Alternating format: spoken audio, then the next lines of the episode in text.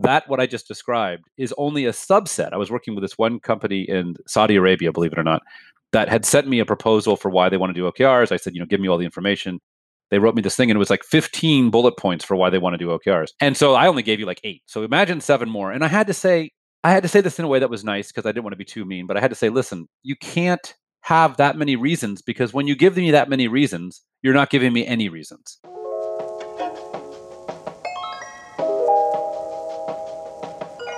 Hi, and welcome to Dreams with Deadlines, a podcast where you'll hear real stories of trials and victories in business. I'm Jenny Harold, V P of Product Marketing at G T M Hub. Our mission is to prevent organizational hypocrisy. Inspired by the proven Objectives and Key Results goal-setting methodology, G T M Hub offers the most flexible results management system for mission-driven organizations. Check us out at G T M hub dot com to learn more. Why are we adopting O K Rs? Should we do individual O K Rs? Does a quarterly O K R cycle make sense, or should we break from convention? If you're thinking about adopting O K Rs for the first time, tweaking your existing O K R program, or coaching others on the art of O K Rs, this episode's for you. In this two-part series, we talk with Ben Lamorte, an O K Rs coach, author, and founder of O K Rs dot com. He's got more O K Rs coaching experience than anyone on the planet. We cover answers to these questions, discuss his new book, the O K Rs Fieldbook, and more. Let's jump in. Ben, I, like I said, before we even hit record, I am so excited to talk to you about O K R. So thanks so much for being on Dreams with Deadlines. Of course. It's my pleasure to be here. So we're going to go ahead and just roll right into this. You own O K Rs dot com. You founded your company in two thousand fourteen, and on your website, it says under About Me, you have more O K Rs coaching experience than anyone on the planet. How did you end up doing this? Well, it's a great story, actually. And I'm going to give you a little bit of the details because every time somebody asks me, I usually give them the two-minute version. But since it's a podcast, I'm going to fill you in. And this oh, is yeah. this, this is very much based on a true story, okay? But this is my memory of it. But you know how memory works. So look, I was doing engineering in graduate school, and I went into psychology. And I kept asking these people who I would notice, like a professor at Stanford, this guy, Dennis Matthews, who was a mentor of mine, he taught people how to learn, right? How cool is that? He ended up going on to Microsoft and he taught people how to learn at Microsoft. And just to put this in perspective, his joke was when he was at Stanford teaching, he was like, hey, you know, if I was teaching tennis, it would be like I'm teaching kids like how to, you know, hit a ball with a forehand. And when I go to Microsoft, I'm working with like, you know, Ivan Lendl or, you know, one of the right. great tennis players, you know, these are the people that are really smart. And so it put us as Stanford students in our place as, oh, well, we don't really know anything. And of course, we were at Stanford, we thought we did. But when you go into the work world, you do realize that especially these executives who are at places like Microsoft, they just are so good at asking questions. They can quickly figure out what they need to figure out and have a very crisp communication. So I said, I want to be like you. And Dennis said, this was the professor, he said, you know, I was like, well, what class do I take? You know, what major do I do? I mean, how do I become like you? You know, do I have to do a certain thesis or an internship? You know, and he said, listen, Ben, you know, you have to find your path. You'll mm. you'll go through a journey and eventually you'll figure out where you can be. But there is no, you know, box that you checked in order to become like me or, you know, you have to become like you. And it was a very much of a Yoda-like answer. So what, you know, as a, as a graduate student, this is not the answer I wanted. I wanted to know, like, you know, wait, do, if Tell I major in this, and yeah, yeah, exactly. And I mean, yeah. I think we've all been in our twenties and we've all felt like that. So I was yeah. there. I was just, I was perfectly developmentally appropriate. It was a really tough time, a quarter life mm-hmm. crisis. Ended up getting a job in um, management consulting. But because I was an engineer, they put me in front of a spreadsheet. They said, hey, Ben, here's your spreadsheet. Go to it. And I was really more of a people person, but it didn't really matter. I was pretty good at spreadsheets. I actually learned spreadsheets, okay, on the job. And I will say, if you're listening to this podcast and you're in your twenties, learn spreadsheets. It's, it's like, yes. Isn't that true? Yes. It's like, this is the fundamental that thing you need mine. to know. That was the first thing. Same. I was Control A. Oh my gosh, Control V. If you're if you want to even get crazy with it, do some Visual Basic. yeah, learn macros. I mean, this is learn like some macros. You can really differentiate yourself. So I did that. I was and I was thinking I think everything was going pretty well. I will tell you psychologically something interesting happened. Uh, management consulting went into a dot com, built out uh, financial models for Planet R X dot com, where we basically sold drugs online. Okay. Oh my goodness. These were prescription medications, but we raised four hundred million dollars. Four years later, gone, right? This was a classic dot com failure.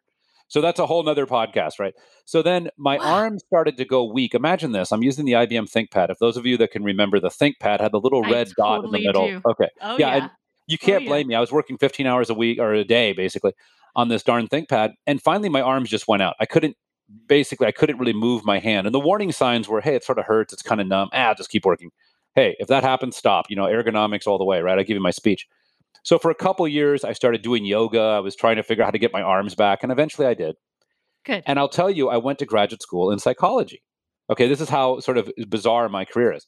Because my father-in-law was the head of the psychiatry department at U C S F, and he was a mentor of mine. My own father, also a psychologist, recently passed away, but also That's a psychologist. Right. So I wanted to follow his footsteps. About midway through, I realized, wait a minute, I scratched my head and I said, you know, you don't make any money as a psychologist, and I'm just going into more debt now, graduate school, right? So that's totally. when I decided I got to get a job again, you know, just, and, and I ended up doing financial modeling, but with software. I got into the software space. Ultimately, what I was doing was building financial models based on the drivers and metrics throughout the organization. But notice what I said, mm-hmm. financial models. Everything was about the money, you know, right, how much right. revenue do you get for this? How much does that cost, right? Mm-hmm. Oh, uh, I started, I got a really cool job at a place called Adaptive Planning, where they basically said, you're in charge of the Center for Customer Excellence. This job was one of those jobs where I was finally arriving. You know, this was a yeah. job where I was, I was basically a salesperson without a quota. So I could be lazy and just talk, which is what I love to do.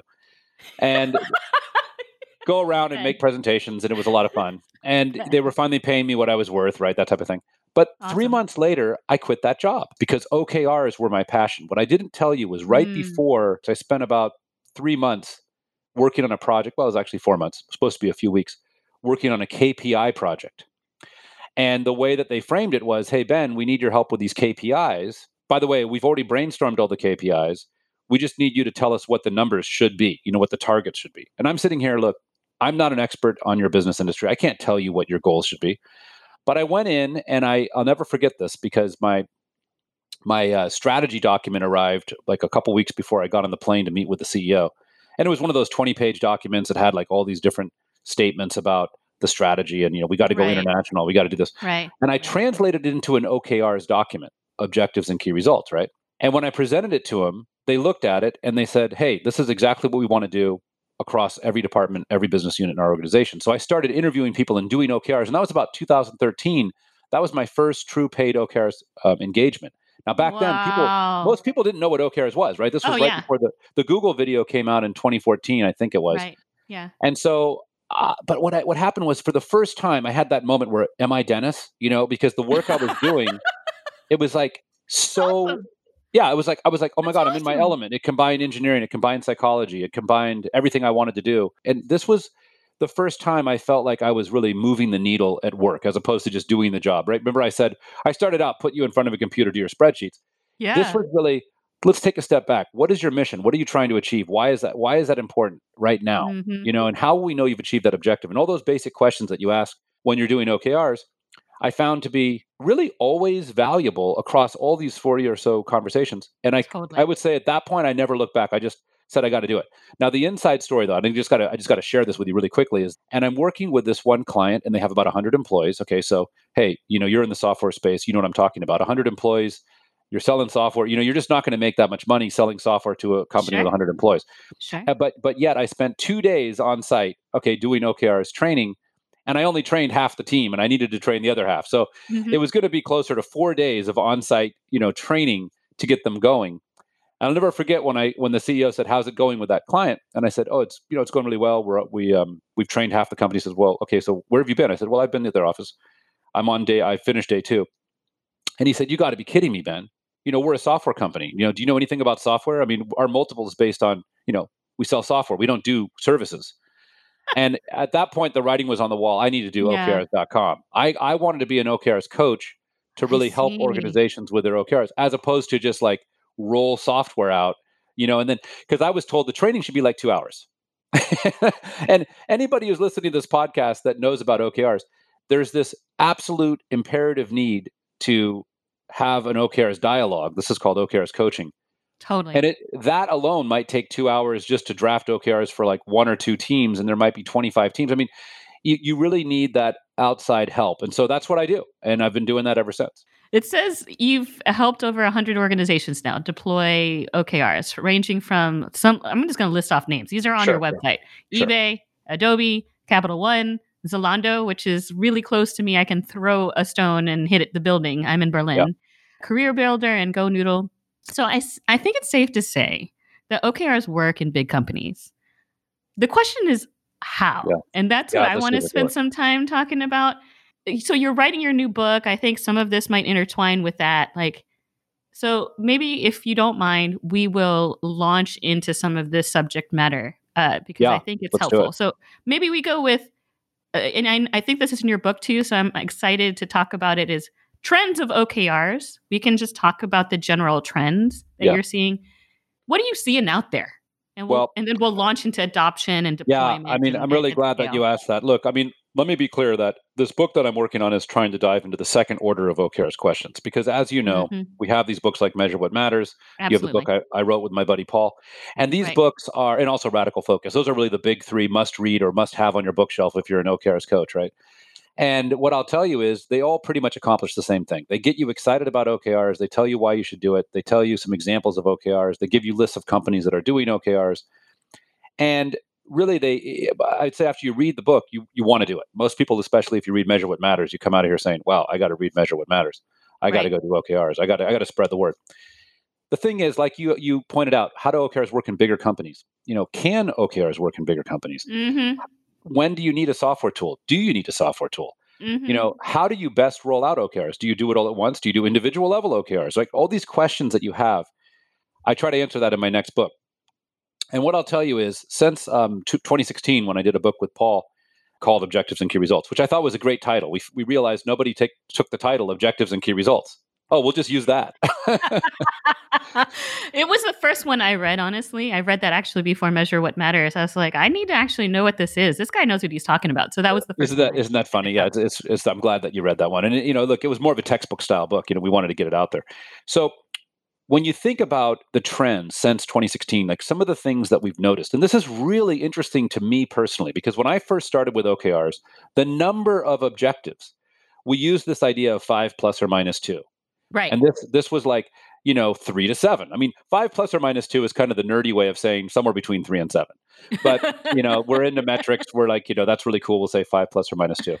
Right. So what that means is you could have seven objectives. So a given team might actually have seven objectives. Now, imagine each of those having three or four key results. You're talking, you know, twenty, twenty-five, even thirty key results in some cases to for track. a team. Yeah, to track. Yeah, and, you know, I, that's yeah. a lot, right? And I, I look back at that and I say, wow, I think part of it is, and this might sound kind of negative, but I think if you go back to like the nineteen eighties, if you can go nineteen nineties, I think we had bigger attention spans, to be honest, right? I'm Before be the honest. iPhone. I totally think so. I'm a chi- I don't look like it. I'm a child of the eighties.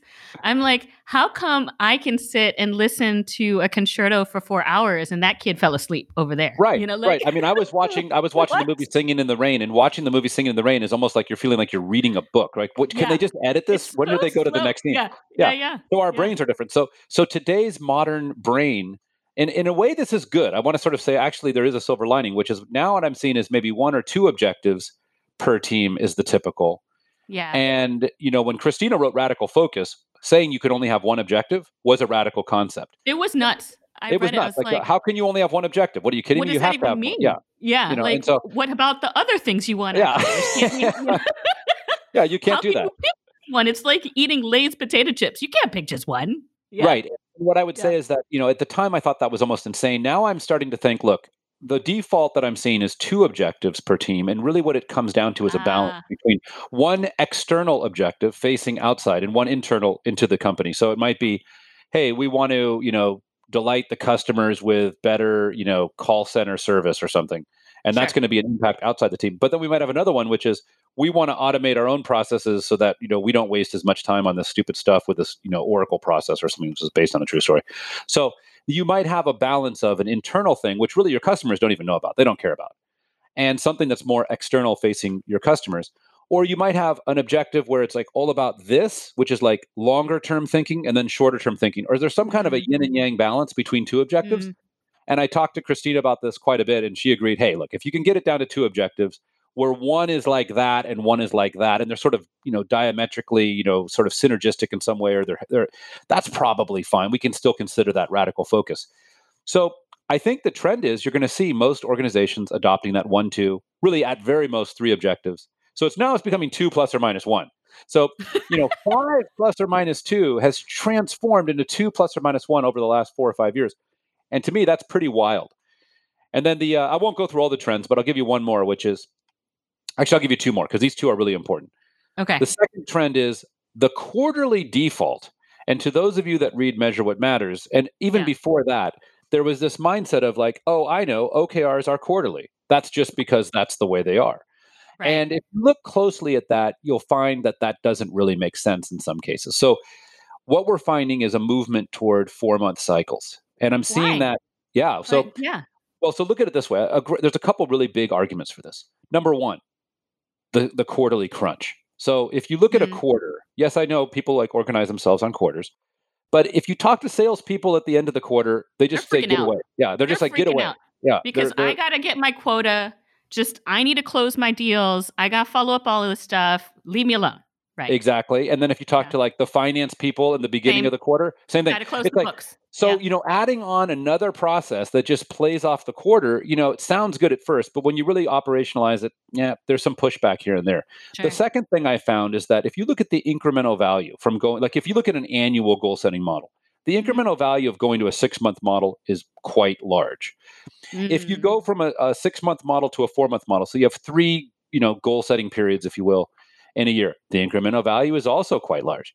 Yeah. Now, what happens is when you start to go from three cycles in a year to four cycles in a year, you're starting to get into this gray area of, do we really need to do four? You know, how much value does that add? Is that just more overhead? Because right. it, it's just not really there. So the, the case for going to four isn't very strong. And then finally, there was an unanticipated advantage. Now, get this. So one of my clients had a um, real challenge separating O K Rs from performance reviews. Oh, and they yes. happen to have a quarterly performance review process, which, by the way, I love. I love quarterly performance review process way better than annual. Like, I think we should all agree oh, to that. I think everybody's we all agree moving to that. Yeah, yeah, I mean, Just, it's the way to go. Yeah. But what yeah. they did was by offsetting the O K R cycle from the performance review schedule, just simply having it be that it's four months instead of three months, so then it's a different meeting, people in their mind said, oh, okay, wait, so O K Rs must be different than performance reviews because they're like a different meeting. You know, it's not, so we don't just do a, oh. or, a, a performance review and then set O K Rs every quarter. So by having an offset cycle, they had this sort of like, ah, okay, these are different. They're sort of related, but they're they're a different conversation. And that really was an un, unexpected benefit. And then the other one was they had seven one-on-one touch points that were required between manager and direct report formally. And they found that that was great. They didn't necessarily want to require much more than that. But once they had seven, it was better than four, you know, required touch points, and it kind of kept yeah. that engagement. So, you know, there's there's a lot of interesting reasons to move to four months. Does it mean everybody should do it? No, but I no, I right. call a lot of my clients who have moved from quarterly to four months. They're just like, oh yeah, we're never going back. That's awesome. I think that's so helpful to think about because everyone's like, oh yeah, you do quarterly ones to the annual ones, and maybe you have a three year strategy that's kind of super high level, and that's just how things are. That's just think, how things are. Yeah. yeah. The final point on that is that what I call the January effect. So so yeah. many of my clients will just have this problem. And it'll be around the middle of February because they'll be announcing their O K Rs for Q one. Yep. And there's always some wise guy in the back that's kind of raising their hand and saying, excuse me. Are we halfway through Q one? Yeah. Why are you telling me these are the Q one O K Rs? You know, in two weeks, we don't weeks, have time to, to accomplish develop, yeah. that. Yeah. We're supposed I mean, to develop the Q two O K Rs. Like, we're supposed to start drafting those in a couple weeks. So, you know, why are you telling me this? And it's yeah. like, as much as I hate to admit it, you know, because I'm a teacher myself in some ways. That's kind of the annoying kid in the back that's, excuse me, you know, with that little tone.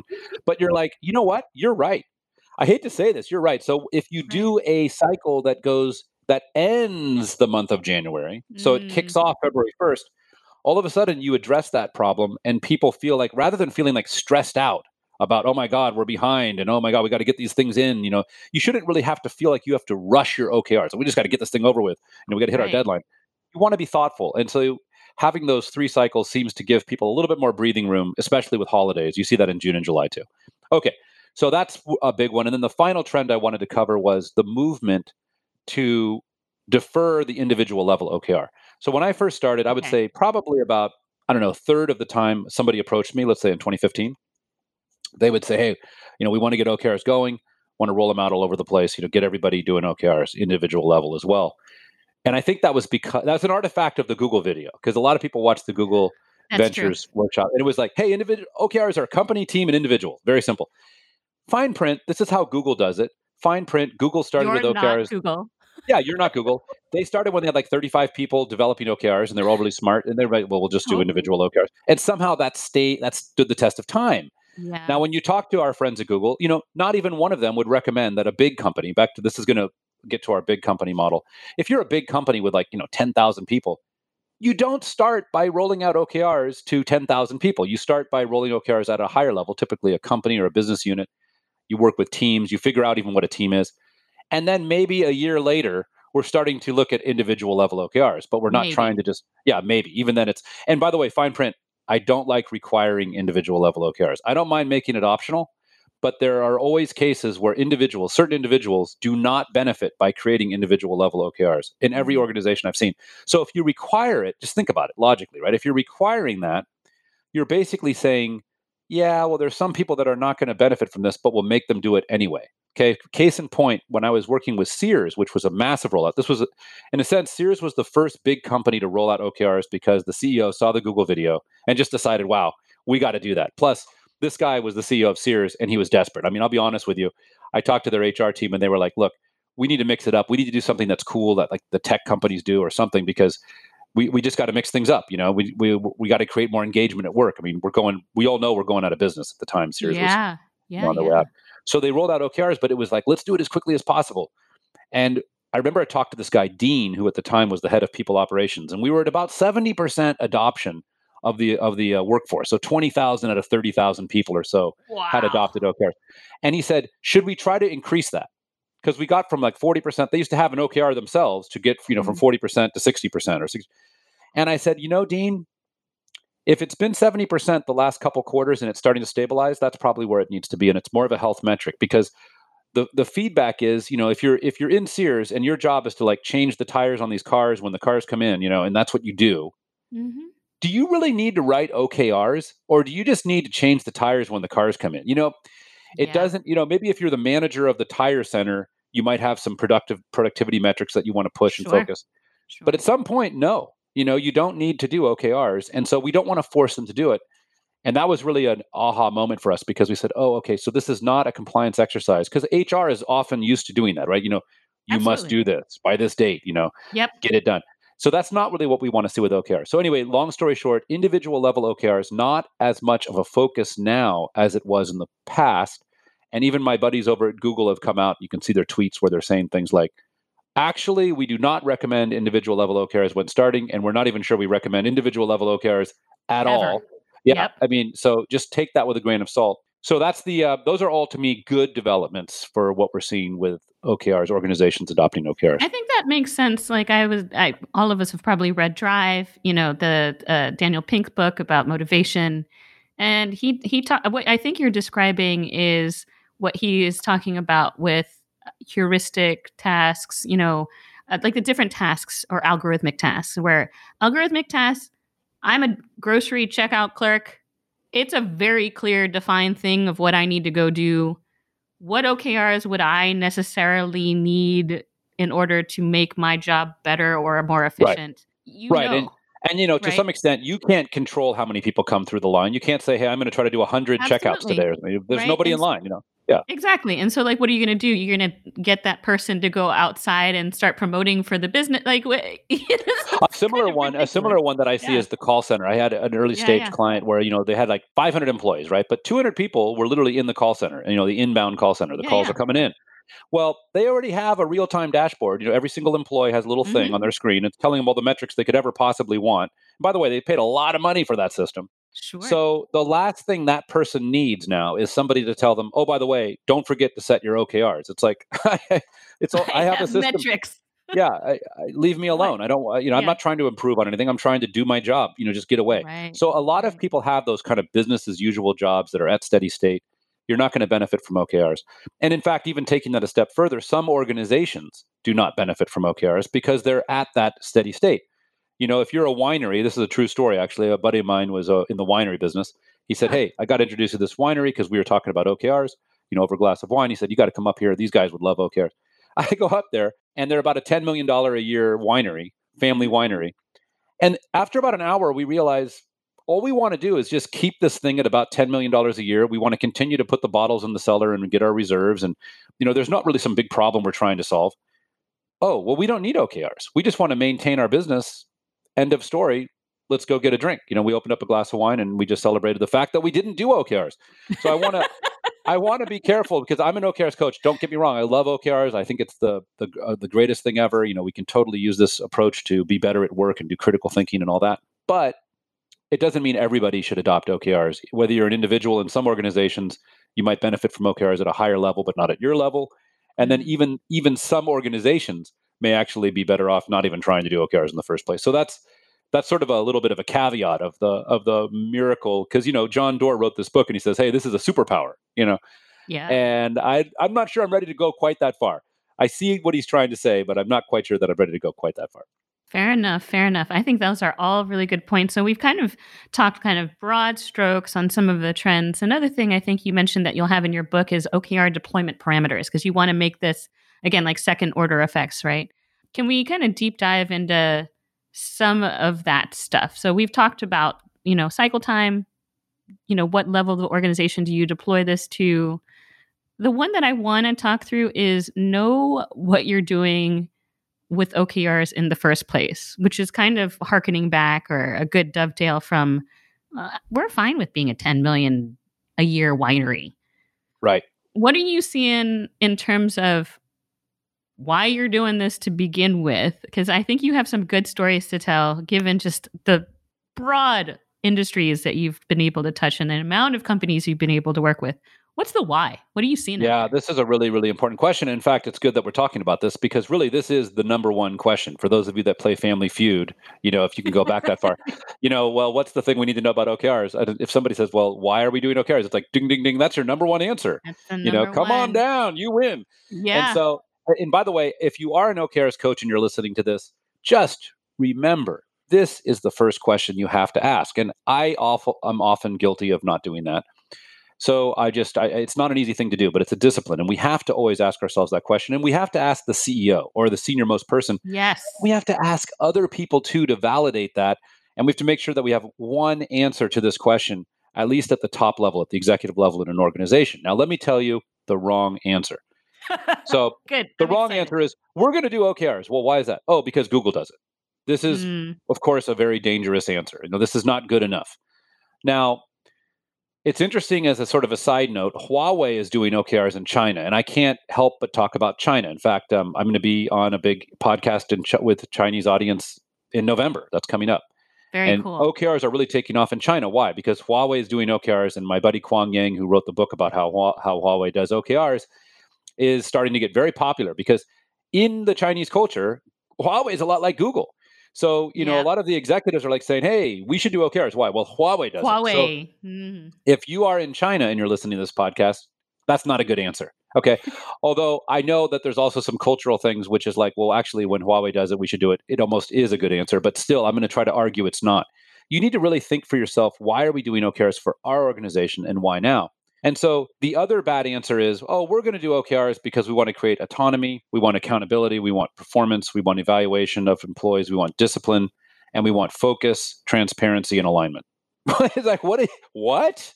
that's, the, that's the answer where you just spouted off like twenty-five different things. And I kid you not, that what I just described is only a subset. I was working with this one company in Saudi Arabia, believe it or not, mm-hmm. that had sent me a proposal for why they want to do O K Rs. I said, you know, give me all the information. They wrote me this thing and it was like fifteen bullet points for why they want to do O K Rs. Wow. And so I only gave you like eight. So imagine seven more. And I had to say, I had to say this in a way that was nice because I didn't want to be too mean, but I had to say, listen, you can't have that many reasons because when you give me that many reasons, you're not giving me any reasons. That's right. So we eventually try to come down with one. So I've been, um, and the, the, the good answers, which are very focused answers, come in two flavors, right? Either they're accountability and evaluation oriented. You know, okay. we want to shine a spotlight on performance. That's one approach. And then the other seems to be focus. you know, or alignment. Focus and alignment tend to be hand in hand, because what are we really saying? We're saying, well, I want to focus on this. I want to be aligned on what we're focused on. It's pretty much the same thing. So I see focus and alignment as probably the best sort of set of reasons for why we want to do O K Rs. The thing is, I'll tell you, the one thing that I always come back to is the best answer for me. When I'm working with a client, if if we can get this to be their answer, I want it to come from them, but I secretly kind of want to do my Jedi mind tricks to have them tell me, okay, this is why I really want to do it. I want them to say, we want to do it to improve communication so we have a common goal language, and we want to drive learning. Because mm. what happens with O K Rs is at the end of a cycle, you almost always do something wrong. You know, there's something that went wrong. In fact, I was just on with Walmart. One of the key results we realized was totally wrong. It wasn't the right key result. It was like, it seemed like it was right at the time. And at the end of the quarter, we said, actually, no, it's this thing, C P O, whatever that was. I still don't know exactly. But that really was important for them to track that, because it was a little bit more impactful and it was a little bit more controllable. So it was, not only did it really move the needle in the right direction to achieve the objective, but the engineers felt, hey, we can drive, we can drive that more. So we walked out of there saying, yeah, I don't know, Q three wasn't that good, but you know, Q four is going to be great if we focus on that. And we're applying that learning into the next cycle. So that's the big win to me with O K Rs, is it's that adjustment from quarter to quarter or every, every cycle to cycle that you get. And then it's the way that we talk within our team, but also outside our team, about goals using a common language of, here's what we really think we can achieve. Here's why it's important. Here's how we're going to make measurable progress. Here's where we need your help. So that that common language allows us to talk and, and ultimately execute. And that's the discipline we want. So if you're a leader in a big company, like I was mentioning Walmart, if you have forty or fifty squads, right, which is about what they're going to have in, in this group I'm working with, wow. if you're the leader of that, you you don't want to have forty or fifty totally different conversations about, well, what's coming on your goals, or what's your roadmap, or what's your to-do list, or what's your sprint, or what's your this. No, start with O K Rs. Then we can we can have a detailed conversation about activities or plans or whatever. But first, tell me, what's the objective? Remind me why it's important. Here are the key results. How are we doing on that? Are we on track? Okay, ten, fifteen minutes of that. Now I can talk to you. That's really the big win that I see with O K Rs that's universal, right? This is almost a mindset or a cultural shift on how we talk to each other. And that can help us with focus, alignment, engagement, and all those things. Anyway, that's the why O K Rs, you know, in a nutshell. But it's really important that anybody that's doing O K Rs really checks with themselves as to why we're doing O K Rs. And really, that should really be resonating with you. Mm. Something I, I've always been curious of, because I get asked this question, so I'm curious from your expert opinion. Things are going to change. The market is super dynamic. We saw with Corona, everyone uses that example, and that's why O K Rs seem to be like really amping up. I think it's like, oh my gosh, we have we have to reset. How do we do that in a really quick, but also very clear and somewhat organized fashion, so that we can reset strategy and communicate that to the rest of the organization and track against that for that accountability and hopefully hyper-focus. What if priorities change mid-cadence or mid-cycle or whatever? What should organizations be doing? Because you have two camps. The first camp is you change nothing. You keep going. And then at the end, you say, mm, yeah, so that wasn't it. And then the other camp is you change it, and the, or you rebaseline it, or you do something. What what would you say uh, to organizations, especially at scale, that are trying to do this and things just change? We know it, and they've got to respond. What should they be doing? Yeah, it's a great question. I, I've, I'm also, I see both perspectives here. I, I, I don't want to say like, you know, one is absolutely right and one is absolutely wrong, but I will say that O K Rs, it's all about flexibility. So, you you know, this is not budgeting, right? This isn't like, well, that's what you said you were going to do. Now, you can't change it. We'll build variance reports and we'll compare you to what you said versus actuals and all that. This is not budgeting. And so what that means is anybody that tells you you can never change anything, you know, it's in the middle of the cycle, that's how it goes, you're probably wrong. And I'll tell you a personal experience. When you get a certain key result that you know you can't achieve because something happened and it's just sitting there and you're looking at it and it's just pissing you off, and you got to strike so that. Yeah, yeah, you got to cross it out. It's and so what what I do is I use strike through font. If you have that functionality, you can just do strike through font, and you you don't just delete it, because if you delete it, you know, people might wonder where in the world did that thing go. Right. But if you use if you can use strike through font, or you can somehow archive it or add a comment or somehow note that this is no longer a priority. Yeah, or reason. Maybe even put it at the bottom of the list and say parking it mm-hmm. for later or whatever. Sure, sure. That's a really nice thing. What I talk about is a reflect and reset. And in a reflect and reset, we do that at the end of the cycle. Okay. Where we go through each key result, we talk about, you know, do we want to keep, modify, remove, or like abandon it or defer it, or what do we want to do for the next cycle? And sometimes we remove it as a health metric. Other times we abandon it because it was the wrong thing. Sometimes we defer it because, hey, the holidays are coming. We didn't get it done. We got to focus on that next year, whatever the case may be. The thing is, some of my clients who are really, really good, and I'm going to call one out, Indeed. Indeed, you know, they're, everybody's going to get jobs from Indeed someday. These guys, super smart, some of the best engineers I've seen. And what do I mean by that? When they have their O K Rs review, now this is in the middle of the cycle, they're doing kind of a mini reflect and reset.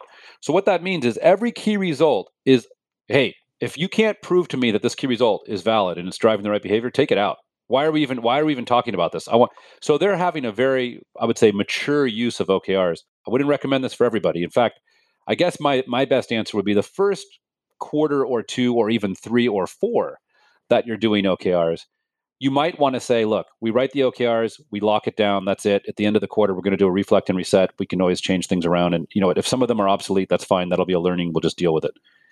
And that's probably fine. If you're at the level of these folks at Indeed who have been doing O K Rs for a couple of years now, and these guys are super smart, really into this kind of stuff, you know, they'll take two or three minutes. This key result, I think we need to modify it because it's not driving the right behavior. So instead of saying we need to get, you know, more partners on board, on board, you know, this number of partners, what we really got to do is just change that to Microsoft partners because they're the only ones that matter. And we can mm-hmm. onboard Microsoft partners from eight to twelve. That's much better than saying onboard overall partners from, you know, twenty-five to fifty. Okay, let's cross it out and change it right now. Here's why we did it. Boom, this is great.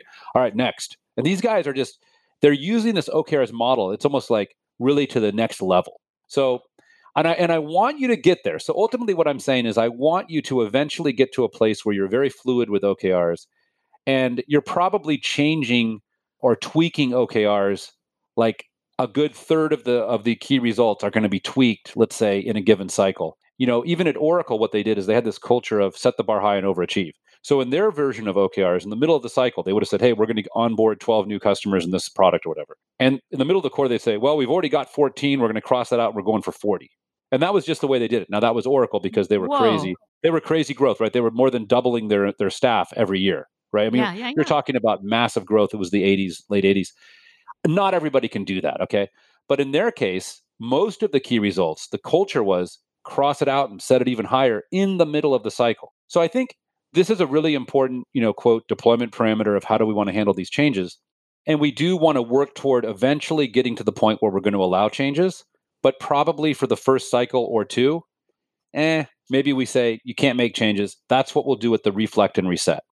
Because the, the skills that you need at the reflect and reset at the end of a cycle, it takes a little bit of time to get there. So if we empower you to start, you know, changing key results in the middle of the cycle, that's not a very good idea considering we're still learning how to do this O K Rs thing in the first place.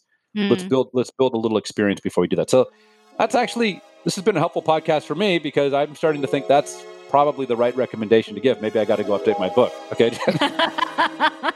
I'm glad this is helping someone out. Yeah. Re-release. That's awesome. Not sure if it's helping you if you're listening, but hey, it's been great for me.